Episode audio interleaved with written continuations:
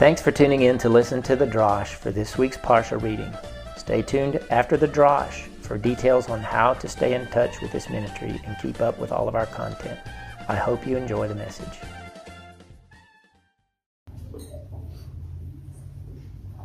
Shabbat Shalom. Shabbat Shalom, sir. All right. We have made it to the eighth day in our portion, Shmini. And that word can be heard also, and I've taught on this before, my oil. It sounds like the word for my oil. Shemin is oil. Um, so the letter 8 is rooted in oil. And of course, the oil is of the anointing of the Messianic kingdom, like we talked about last week. And ultimately, the Messianic kingdom will be when we rule with Messiah after the 1,000 years in the presence of the Creator for eternity. And that is the eighth millennium. There are seven millennia set aside for mankind. Each of those is a day. And the eighth millennium is the last day of all days. It's forever. There's no time there. And that's where we're headed. Okay? So for four or five Shabbats now, maybe more, maybe less, I think it's probably more, we've been talking about building the house. And last week we talked about the oil of anointing that is necessary for service in the house. And I explained that the book of Vayikra, Leviticus, is about the service of the Levites. That's what this whole book is about. Um, how we do business of God, the business of God, in the house of God. That's what the book of Vayikra is about. Um, there is a verse in the Brit Hadashah that says, set your own house in order. And God wants his house in order, right? And so in in the context of our portion, he has built the house for Israel, which is a cloth house, and he himself is putting in order, order and saying how he wants things done in that house. Uh, theoretically, every dad does that in his own home. We understand today a lot of a lot of them don't. They neglect their fatherly patriarchal duties, and people today hate that word. But I'm sorry, it's a biblical word. God designed the family, and the father is the head of the house. Just like God is the head of his own house, and he has established how we do business, how we conduct ourselves in his house. Last week we saw that the Kohanim had a Kohen Gadol, a high priest. And we looked at the fact that he is an archetype of the Messiah. And all of this service in the house began at this time of year. As a matter of fact, if you go back to the Chodesh that we just passed when, when, when we declared the first month, have we done that yet? We haven't done that yet. So next week will be the anniversary of what we're of what we're reading about here in regard to Moshe reared the tabernacle, and what we're talking about specifically today is eight days after he erected the tabernacle. So it's between the Chodesh and Passover that, that all of this is happening. Okay. This is figurative. And this one that we're reading about is a cloth tabernacle, raised up during the time of Pesach, raised up just in time and consecrated for Passover. The tabernacle was. Yeshua's ministry, similarly, began uh, when he rose from the dead. And I'm not talking about his earthly ministry, I'm talking about the ministry of his kingship, of his reign. Are you with me on the difference there? So he had an earthly ministry that was three and a half years long. And that began when he was immersed by Yochanan Hamatbil. It wasn't time. Remember, he was at a wedding and he told his, his mother, It's not time. My time hasn't come yet, right? She knew it had because he'd already been immersed, right? All right. The Ruach HaKodesh came on Messiah and anointed him with power, and his ministry on earth began. But what I'm talking about is the ministry of his kingship where he establishes his house. Messiah's house is being built right now. That's the concept. If you're getting anything out of the last five or six lessons, drashes that we've done, is that you are supposed to be participating in building his house. All right? Messiah rose from the dead. The beginning of his redemptive ministry for mankind began at Passover. The temple made of stone by Shlomo was consecrated on the first day of the seventh month, biblically.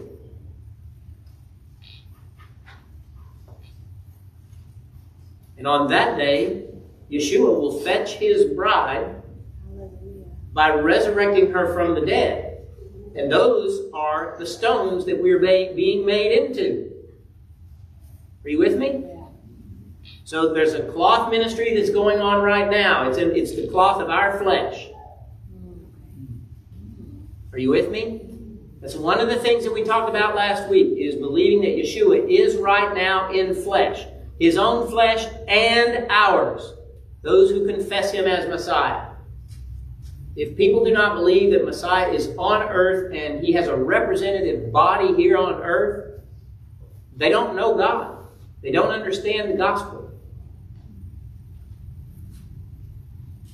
Yeshua will resurrect, begin the resurrection of his bride on, in the seventh month on day one.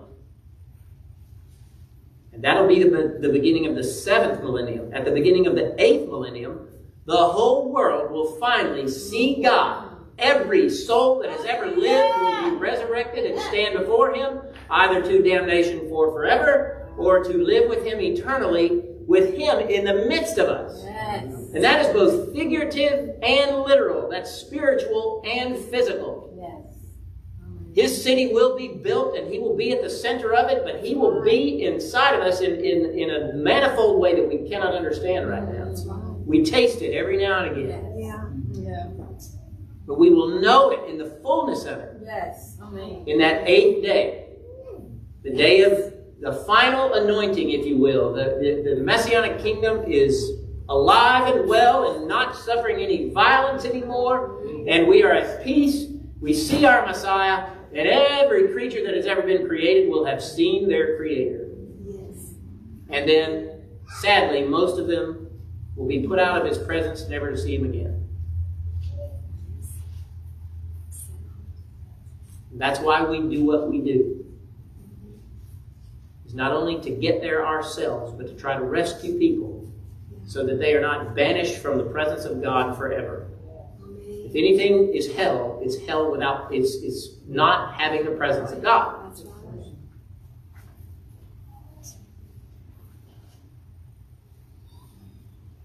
In the portion, Shmini foreshadows all of that. The eighth day. We read in our portion at the beginning of the portion, Shmini, which is Vayikra chapter 9, take a he goat for a chatat. This is about verse 3. And a calf and a lamb, both of the first year, without blemish, for an olah and an ox and a ram for shalom offerings to sacrifice before Yahweh, and a mincha mingled with oil. For today Yahweh appears unto you.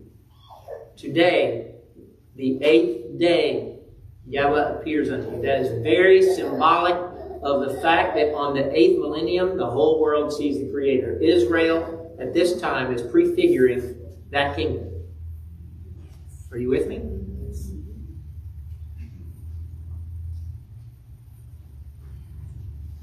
You may remember that our biblical calendar flipped at the Exodus, and I hope I hope that I can communicate this to you without confusion at all. God created Adam at Rosh Hashanah, day one. Calendar ran like that until Exodus 12. So Genesis 1 to Exodus 12, the calendar, the beginning of the year was Rosh Hashanah. That's why it is still called Rosh Hashanah, because we still track time from the creation by that calendar. It is not wrong. There's a lot of Messianic people who throw away the calendar of Israel. Don't want anything to do with Rosh Hashanah. They will not call Yom Teruah Rosh Hashanah. It is the beginning of the year still for tracking time. God in Exodus 12 flipped the calendar and said, This month, this Chodesh, this new moon, will be your new year. That Chodesh was the Chodesh of the Aviv, which we are going to see this week in Israel. All right? That's the beginning of the sacred year. That is how we track prophecy. All prophecy is rooted in that calendar. All right?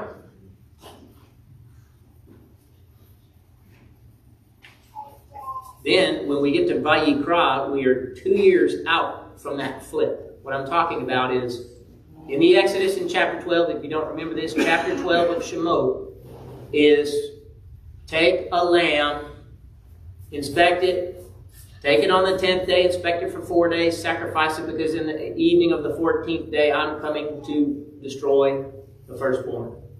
All right, that's chapter 12, and that's when God flipped the calendar. And that was that is the beginning of the prophecies about the messianic kingdom that we're that we're heading that we are in right now and heading toward in, in manifestation. Is everybody is that clear? Yes, yes. At that point, the shadow of Messiah, the Son of God, is being formed by Israel. What point are we at? We are we are two years into Israel being a nation consecrated by God through the Red Sea, through the blood of the Lamb, through the Red Sea. Uh, you know, living in His presence for two years, building His tabernacle, and now the ministry starts. Are you with me? And they are living out. There is a theological word for it, but I can't think of what it is. They're, they're living out through their lives the imagery of Messiah Yeshua. So, in our portion, right after the Kohanim are anointed, then the eighth day offerings are offered. And we read, And Moshe and Aharon went into the Ohel Moed and came out and blessed the people. And this is at the end of chapter 9, if I'm not mistaken. They blessed the people and the kavod Yahweh, the heaviness, the presence, the glory of Yahweh manifested, appeared unto all the people. And there came forth fire from before Yahweh and consumed upon the Mizbeach HaOlah the offering of the, of the burnt, the, the altar of the burnt offering and of the fat. And when all the people saw it, they shouted and fell on their faces. Two million plus people saw Yahweh standing there in the, in, in, in the form of the cloud, and probably the messenger was in the middle of it. Are you with me? And saw him consume the offering off of the altar. That is literal. And I believe it happened. I don't think this is figurative words. I think God had him a meal that day. He doesn't eat like we do. You understand what I'm saying? He received their offering. All right? This is why Israel is the most hated people on the earth because they saw God. They saw his miracles. He was in their he was in their midst for 40 years. And then boom. Very next chapter.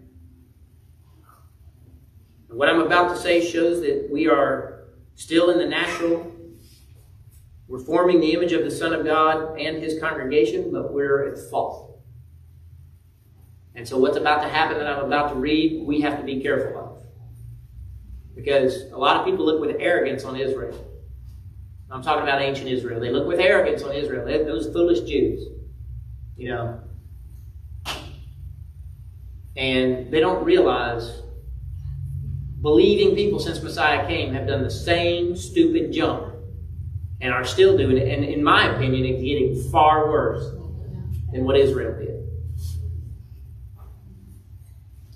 And Nadab and Abihu, the sons of Aharon, took each of them his censer and put fire therein, and laid incense thereon, and offered strange fire before Yahweh, which he had not commanded them. They broke protocol. They did something that Abba did not ask them nor instruct them to do. They took it upon themselves because they were anointed.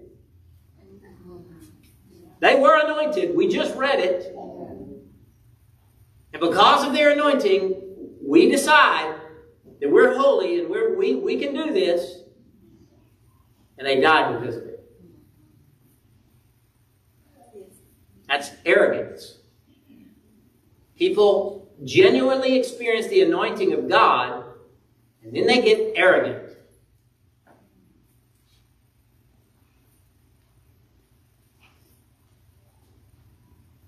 Many people do understand that the strange fire was something that God did not command. That's he defines what strange fire is. An offering that God did not command.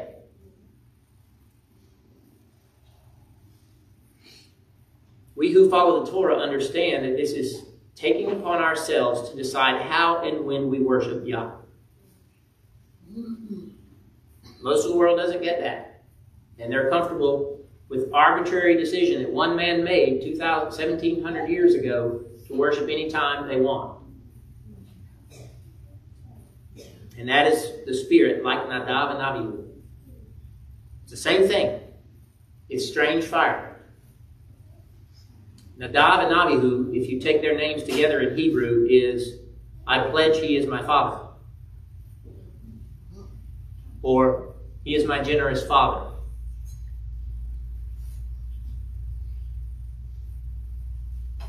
We saw, and I don't think I went into much detail on this this year, but last year you should remember we saw that the burnt offerings, many of the offerings were considered Isha Layeva. Do you remember that? uh, uh, Karban Isha Layeva, uh, a, an offering of fire before Yah. Do you remember that? And do you remember that Isha is actually the word for wife? Yes.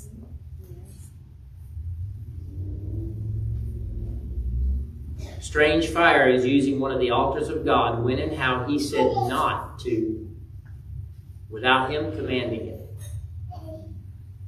So in Vayikra 1 through 7, the, the offerings that were called Isha, Ishela is how it's voweled. Ishela are the mincha, which is the morning meal offering, usually made of some kind of bread. Zevach Shalom, the peace offering, and the Asham, the guilt offering. All right? And those are offerings that involve cattle. They are called Ishela which trans, can translate because there's no vowels in, in Hebrew on a Torah scroll. You can't translate, if you read it accidentally, the wife of Yahweh. And I do believe it's alluding to us as the bride of Messiah. All right? Then in chapter 22, so we're reading that. That's that was last week's portion. We just read it, and it you know it's kind of being carried on into what we're talking about right now in this week's portion. But in chapter 22, right before you get to the teaching about the, the instructions about the seven Moedim, it reads this way. Concerning any offering, it says, When a bullock or a sheep or a goat is brought forth, then it shall be seven days under the dam. That means seven days with its mama. But from the eighth day, and thenceforth it may be accepted for a Karban of fire unto Yahweh. והיה שבעת ימים תחת עמו Miyom Hashmini, מיום השמיני, the day we're talking about today, והלה ירצה לקרבן ishela ליבא. Are you with me? So the very animals that are offered as sacrifices are sequestered for seven days. Gee, that rings a bell. That, definitely rings a bell. Yes. We see that picture with Yaakov, who, when he married his wife Leah, is sequestered with his wife for seven days. Let the days of her marriage be fulfilled, and then you may have Rachel, right? That's a picture right there. The bride goes with Messiah into the chuppah for seven years, and then after that, he comes to earth and receives a second bride. Are you with me?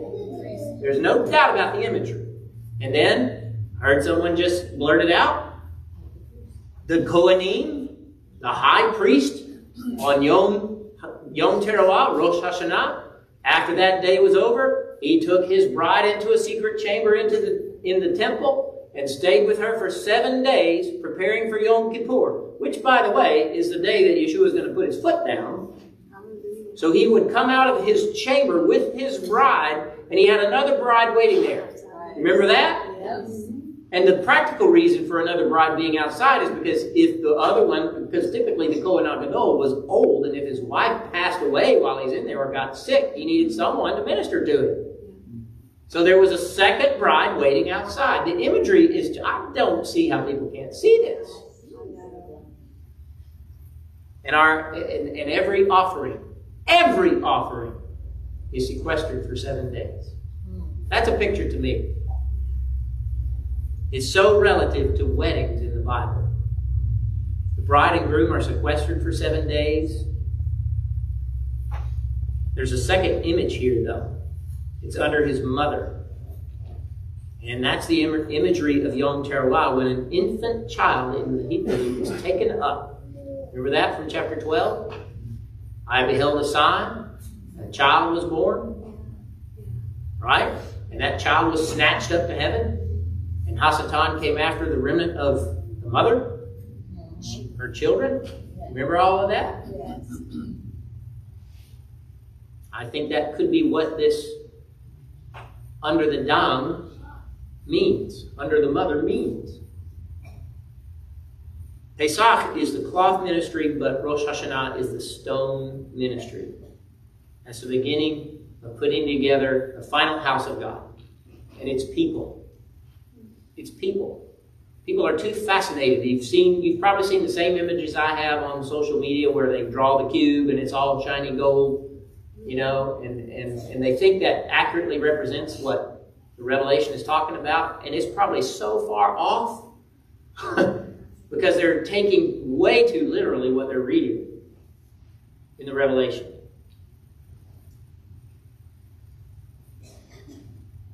But I think that the shadow of Nadav and Abihu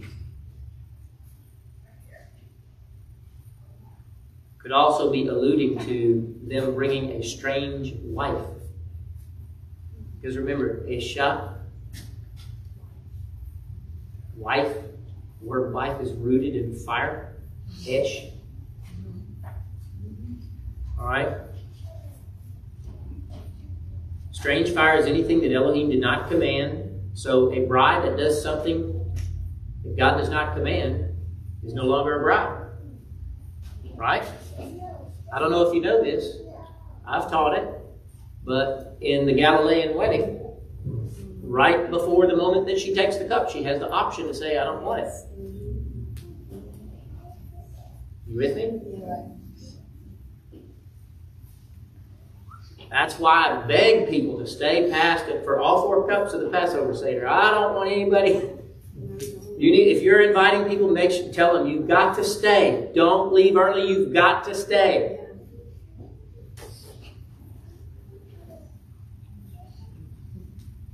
Strange fire is when we think we're smart enough and anointed enough to figure out how to serve Him contrary to His instruction. That's the very definition of spiritual harlotry. In the Hebrew in Revelation chapter 2, Yeshua talks to one of the seven congregations and he says, Because you have left your first love. She'et ahavtecha harishona azavta. You have forsaken your first lover. Is how you can read that.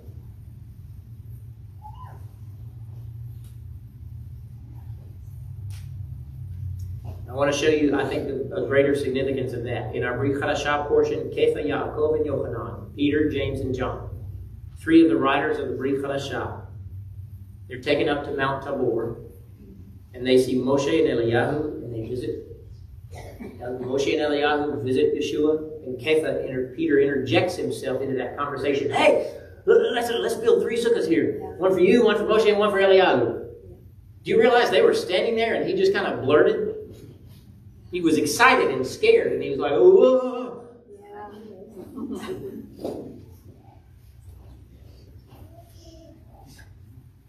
And Yeshua is transfigured, becoming an eternal man for a moment. Do you realize that? He became what he would be forever before he became, before he, and then he came, became what he was.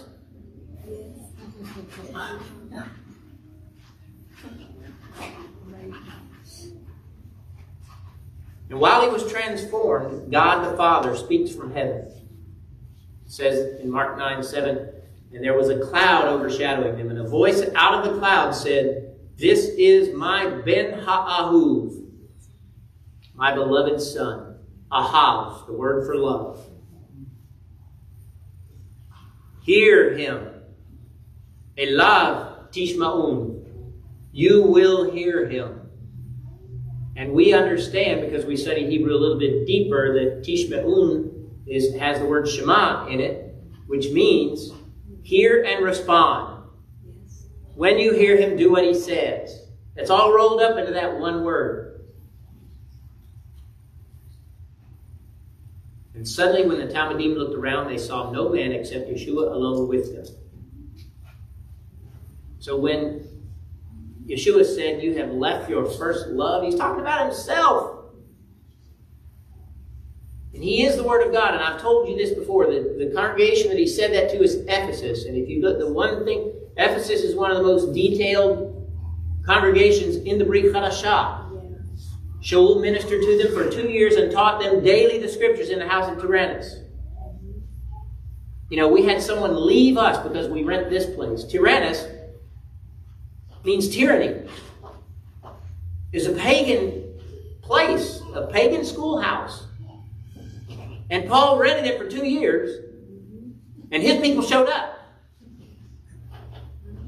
And because we rent from somebody that's part of the Catholic organization, some people don't want to come here. That's ridiculous. It's stupid. uh, exactly. So, the point being is he taught them the scriptures daily for two years. What scriptures? Matthew, Mark, Luke, and John? No. Genesis through Malachi. He taught them how to be the children of Israel. They were, they were Ephesians before that. They were Galatians before that. He taught them to be children of Israel, to walk the way Messiah walked. Their first love is their bridegroom. And so if you love the bridegroom, you read his ketubah and get ready for the wedding. He's our Redeemer from sin. He's the one who rescues us. One on whom alone we rely for cleansing and consecration. You've left Ben Ha'ahuv, the son of love, you could say. Love of Elohim is expressed perfectly in the Son of God. And I, I, had, I don't know, I don't know if the person unfriended me or not, but I've had this friend on Facebook for a while now that's Catholic and uh, aggressive. And uh, I couldn't take it anymore because they posted a picture of the Ark of God, obviously an artist rendition of it because no one has seen it, but uh, a rendition of probably what's in our portion this week, where the Ark is being carried and David is dancing before it. I didn't pay enough attention to the picture to know which episode of the Bible it was painted after, but it, it may have been that one. And then a picture of Mary as a statue being worshipped by Catholics. And said, see, it's not idolatry. And I couldn't stand it anymore. And I, I had to respond to that. And I said, the difference is that ark was not prayed to and worshipped. That ark was hidden behind a curtain and visited once a year. You guys carry that thing and worship it and pray to it. That's the difference. And I said, Mary's dead. She's dead. I can't. I said something else. I tagged something else on the end of it. But anyway, it just I haven't I haven't heard a peep out of him, so I might have got deleted. But that's fine because I wanted him to deal with it. Um, our first love is the Word of God expressed in Messiah Yeshua. All of this is foreshadowed. The image of all of that is starting to form in Israel in our portion where we are reading. And that's concerning the cloth ministry. The stone ministry, ministry makes these images of might more clear. Um, and we see that beginning to form in Israel in our Haftarah portion. When Elohim says to David, And I will appoint the place for my people Israel, and will plant them. They may dwell there in their own place, and may be disquieted no more. Neither shall the children of wickedness afflict them any more, as at the first, even from the day that I commanded judges to be over my people Israel. And I will cause you to rest from all your enemies. Moreover, Yahweh tells you that Yahweh will make, a, make you a house. In other words, David said, I want to build you a house, and Elohim says, No, I'm going to make you one. And he's talking about his messianic body, his kingdom. When your days are fulfilled and you sleep with your fathers, I will set up your seed after you that shall proceed out of your body, and I will establish his malchut. He shall build a house for my name, and I will establish his, the throne of his malchut forever. And I will be to him for a father, and he shall be to me for a son. Now, we all know that's about Shlomo. But is Shlomo still alive? Is there a king in Israel today?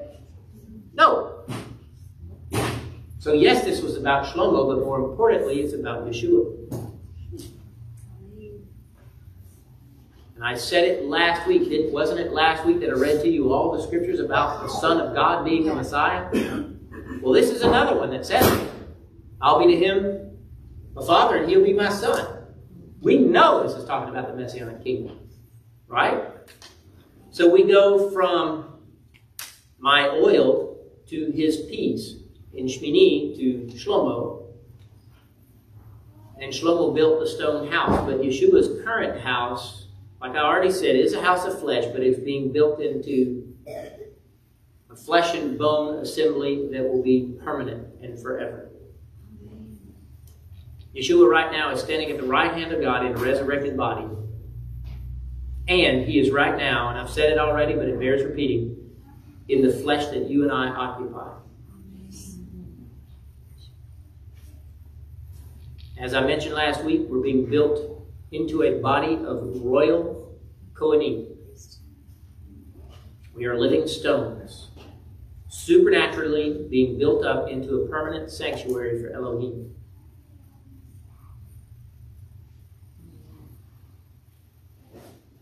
He told Israel if they did all that they were told to do, his kavod, his glory would appear. And one day, when we've done all that we are told to do, he will dwell in our midst. He does that now, and that's a promise to us for the right now as well. So we're kind of caught between. We're in these cloth vessels, but we're already working on the new sanctuary. Are you with me? So is it, in my mind, it's blatant arrogance to think that the warnings that apply to Israel don't apply to believers today about his house when we were talking about a cloth temple or a stone building, and now we're talking about the very body of Messiah. And people do not take the body of Messiah seriously in the sense of it's in it's right now on earth, and I'm looking at stones in his body. I'm looking at muscle and sinew and bone and marrow in his body when I look at you guys. And you're supposed to be seeing that in me as well. We're supposed to be seeing that in each other. And we're supposed to respect people who confess Him that we don't know. I respected that Catholic guy enough to say, hey, dude, you're wrong. I wasn't hateful, I was truthful. I'd still be friends with him. I'd love to have a discussion with him. I don't know where he lives. But I got to find out what his confession is. Right?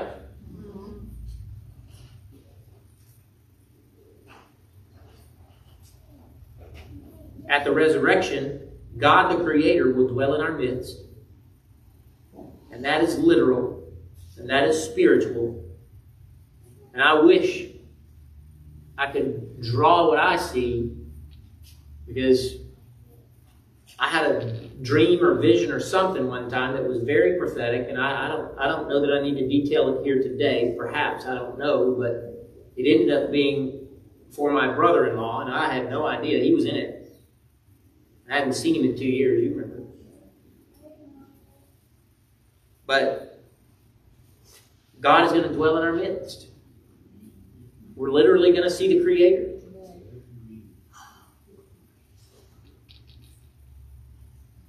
As I said, Nadab and Abihu had high positions. They had a respectable anointing. They were chosen for that role. And they were so arrogant they decided they could do whatever they wanted in the house of God. And many people today are arrogant to think that they weren't messianic. That they're unsaved. Most of the Christian community teaches that. That their anointing was only symbolic. Um, and there came forth fire from before Yahweh and consumed upon the Mizbech and the fat. When all the people saw it, they shouted and fell on their faces. That's symbolic. Their anointing wasn't real. They did what God told them to do, and thus He appeared to them. Isn't that how it went? Yes. That's some anointing right there. Yes, it is. Has any of our anointing ever produced what the prophet Eliyahu produced? Eliyahu Hanavi came near and said, O Yahweh Elohim of Abraham, Yitzchak, and Israel, let it be known this day that you are Elohim in Israel, and that I am your servant, that I have done all the things at your Devarim. I've done everything that you've commanded me. Hear me, O Yahweh, hear me, that this people may know that you, Yahweh, are Elohim, for you did turn their heart backward. Then the fire of Yahweh fell and consumed the olah and the wood and the stones and the dust and licked up the water that was in the trench. And when all the people saw it, they fell on their faces and they said, Yahweh, He is Elohim. Yahweh, He is Elohim. Has our anointing ever produced that? Has anybody's? No.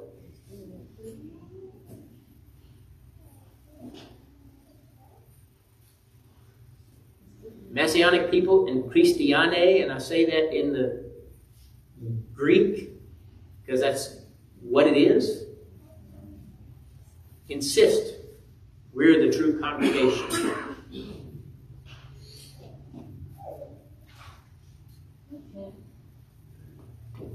And I said this last week people of faith lie to themselves all the time. And, and if you're honest, you'll admit that you lie to yourself at times. I have.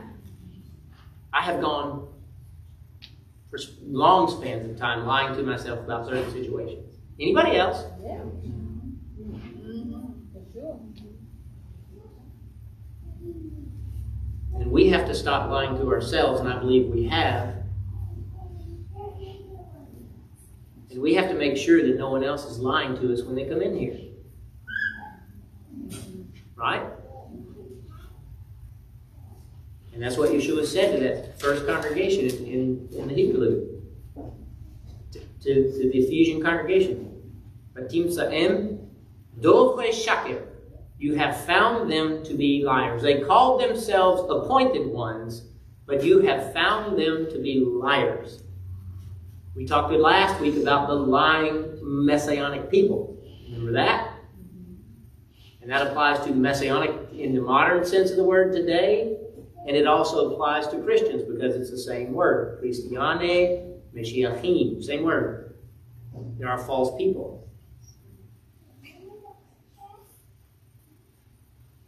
The kavod, Yahweh, is supposed to be in our midst. Right now.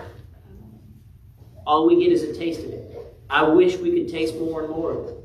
And I think we will, and I think we do. I think we're starting to understand it better. You guys think so?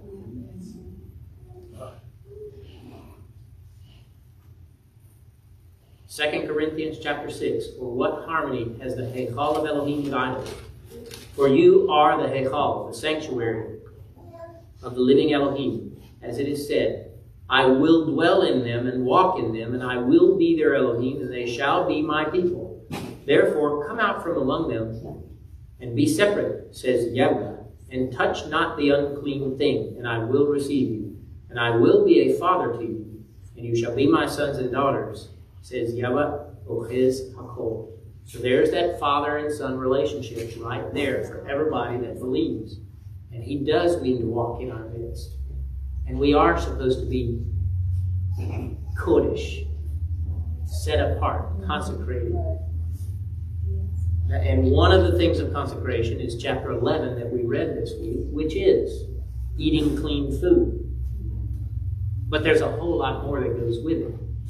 And someone that thinks that their, their food, that their kosher eating of whatever variety is, that that is part of their sanctification, has a big problem.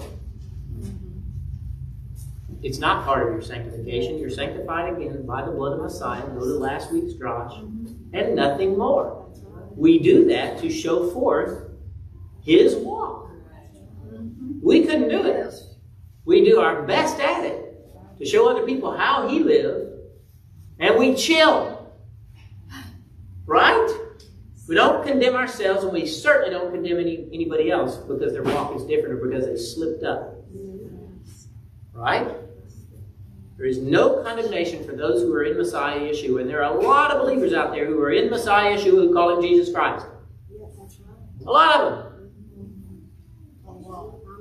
And if we want to bring them to clarity and truth, play nice.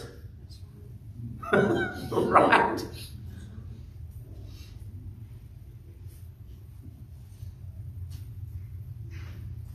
And I read this last week, 1 Peter chapter 2.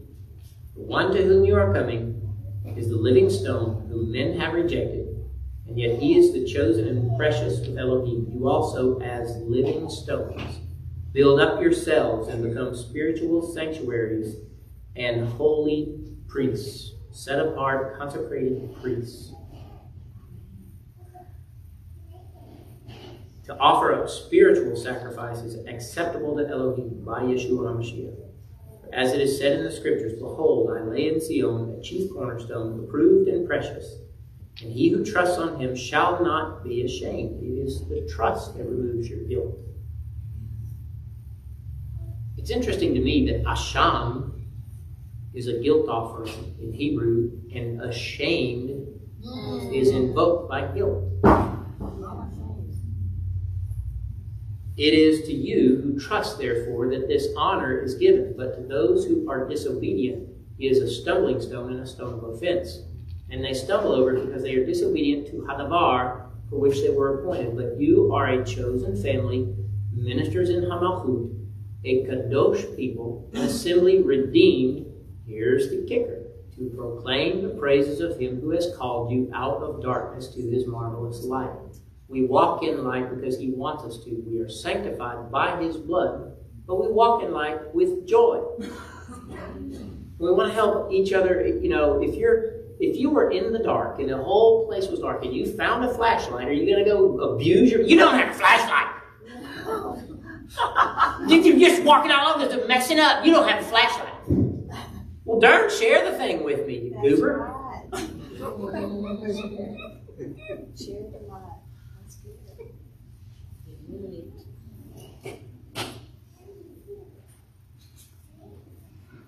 My, be- my beloved ones, I beseech you, as strangers and pilgrims, abstain from carnal desires which war against the soul, and let your conduct be good for all before all men, so that those who speak evil words against you may see your good works and glorify Elohim at the day of trial. And that word for trial there is not tzara, it's not tribulation, it's bochim. That means tested to make a distinction. It's a, it, I'm going to look into that word deeper. I've seen it before and I've understood it, but I think there's something there. Tested to, to separate, to make distinct. That's not judgment day. That's right now. That's why we go through tests. Count it all joy. You go through many trials because God is working out your patience. Right?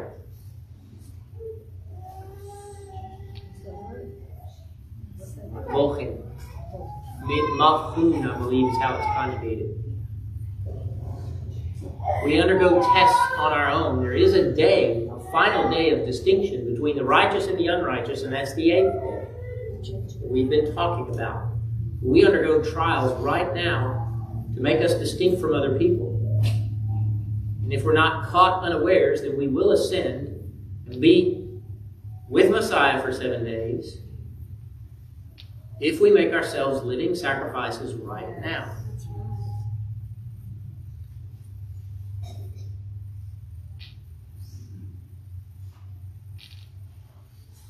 And the distinction is between the harlot and the bride, the adulterous betrothed and the actual betrothed who does become the bride.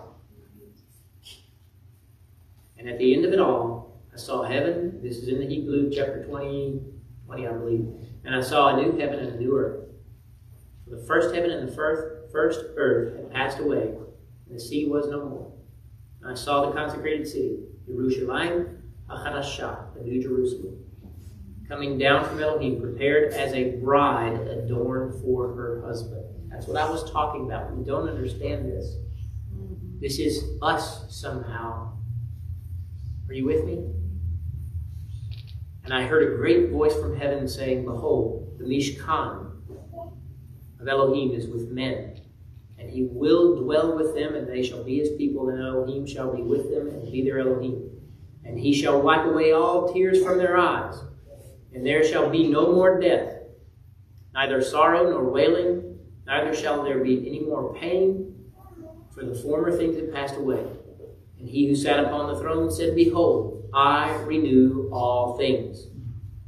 And he said to me, Write, these are the trustworthy and true words of Elohim. And he said to me, I am Aleph and Tav, the beginning and the end. I will freely give of fountain of Mayim Chaim to him who is thirsty. He who overcomes shall inherit these things, and I will be his Elohim, and he shall be my son.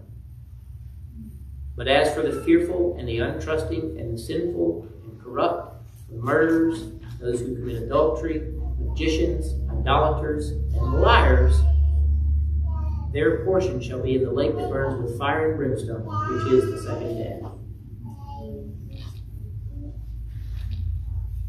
I'd rather be part of the resurrection. Amen. Amen. Thanks for tuning in to listen to the Drosh for this week's Parsha. In the description, you'll find all the links to our websites and social media content. Please make sure you're subscribed to our podcast, as we can be found on all major podcast platforms. If you feel compelled to support this ministry, please feel free to do so by donating via the Get the Word Out link in the description. All proceeds go toward growing this platform and the Mikdash Meh'at ministry. Until the next time, we pray God blesses you with shalom in the name of Yahweh Yeshua Mashiach.